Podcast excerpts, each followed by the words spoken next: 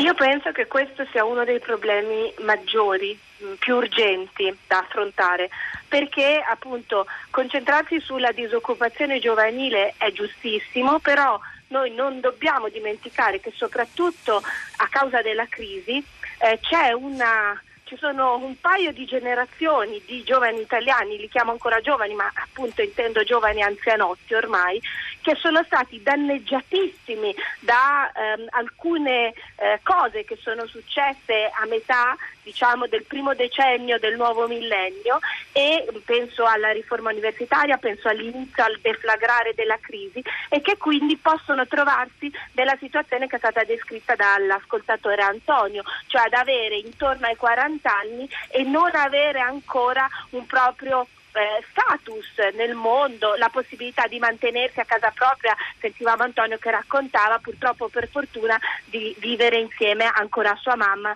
che è pensionata. Eh, vogliamo dare un, un, attimo un quadro eh, statistico alla situazione, eh, cioè spi- semplicemente spiegare anche senza numeri ai nostri ascoltatori perché la disoccupazione giovanile raccontata dai giornali è quella eh, rilevata nelle persone tra i 15 e i 24 anni, perché ad un lettore italiano questa cosa fa saltare sulla sedia, no? Per- perché dobbiamo andare a rilevare la disoccupazione in quella fascia di età in cui quasi tutti vanno a scuola oppure chi decide di fare l'università va all'università. Questo perché non è che la decidiamo noi la fascia di età, la decide Eurostat che è praticamente l'ente statistico europeo che deve rilevare di tutti i paesi dell'Unione Europea eh, le, di, le, le, le percentuali di disoccupazione per poi poterle confrontare. E allora proprio perché sia possibile questo confronto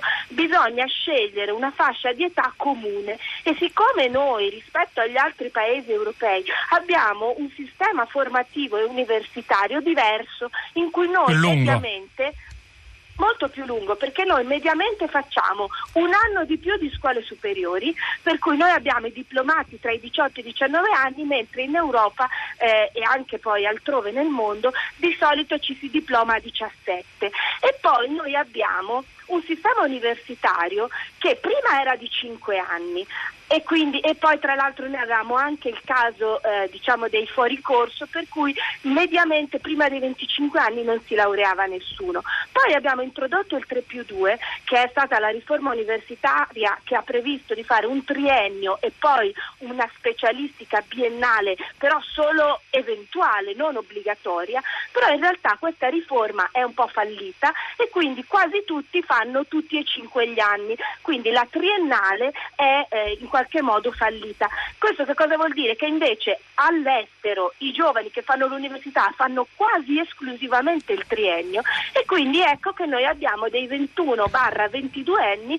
laureati e pronti per entrare nel mondo del lavoro, mentre da noi i 21-22 anni raramente sono già pronti per entrare nel mondo del lavoro, soprattutto se sono quelli che decidono di fare un altro grado di istruzione, cioè di fare l'università. Ecco perché eh, l'Europa rileva questa fascia di età che è 15-24, mentre io eh, da tempo denuncio che in Italia, quantomeno in Italia, il problema da affrontare, quindi anche proprio con la politica, è quello della fascia successiva statistica, che è quella diciamo dai 25 ai 34 anni. E qua ovviamente c'è anche poi il discorso che in realtà poi l'anzianotto va anche oltre i 34. Eh, infatti abbiamo ascoltato la storia di Antonio che di anni ne ha 43, ma altre ne stanno arrivando, ovviamente le fasce d'età poi si allargano, è anche sempre molto difficile e apparentemente assolutamente ingiusto tagliare con l'accetta. Eh, per esempio c'è Anna, 50 anni, dalla provincia di Novara, che dice vogliamo parlare poi dei cinquantenni che hanno perso il lavoro,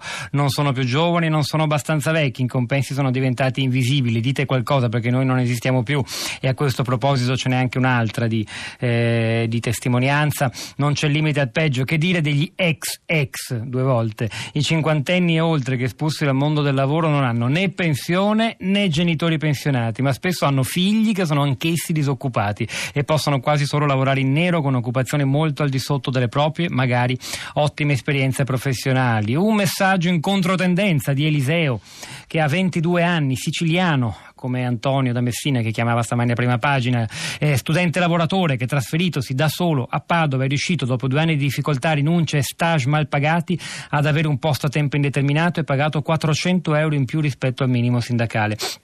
esiste anche il lato buono e meritocratico. Noi la testimonianza di Eliseo la registriamo e la mettiamo bene in evidenza, non vogliamo solo darci eh, addosso e flagellarci. Un figlio di 23 anni, diploma perito meccanico, due anni di apprendistato, ecco già una storia d'altro tenore. Poi a casa, lui e con lui altri due coetanei. Adesso fa lavoro interinale per dedicarsi, eh, vabbè, insomma, fa altro e ha ragione eh, chi sostiene che gli unici ad essersi avvantaggiati sono stati gli imprenditori. Avvantaggiati immagino si riferisca agli sgravi contributivi contributivi che hanno portato a un sensibile aumento nel 2015 dell'assunzione a tempo indeterminato, ma non certo i giovani ed il loro futuro. Questo è Ubaldo eh, da Sasso Marconi. Un'ultima domanda, Voltolina. Lei denunciò l'uso abuso dello stage come eh, falsa modalità di inserimento nel mondo del lavoro delle persone di quella fascia d'età. È ancora così? Siamo ancora una repubblica degli stagisti?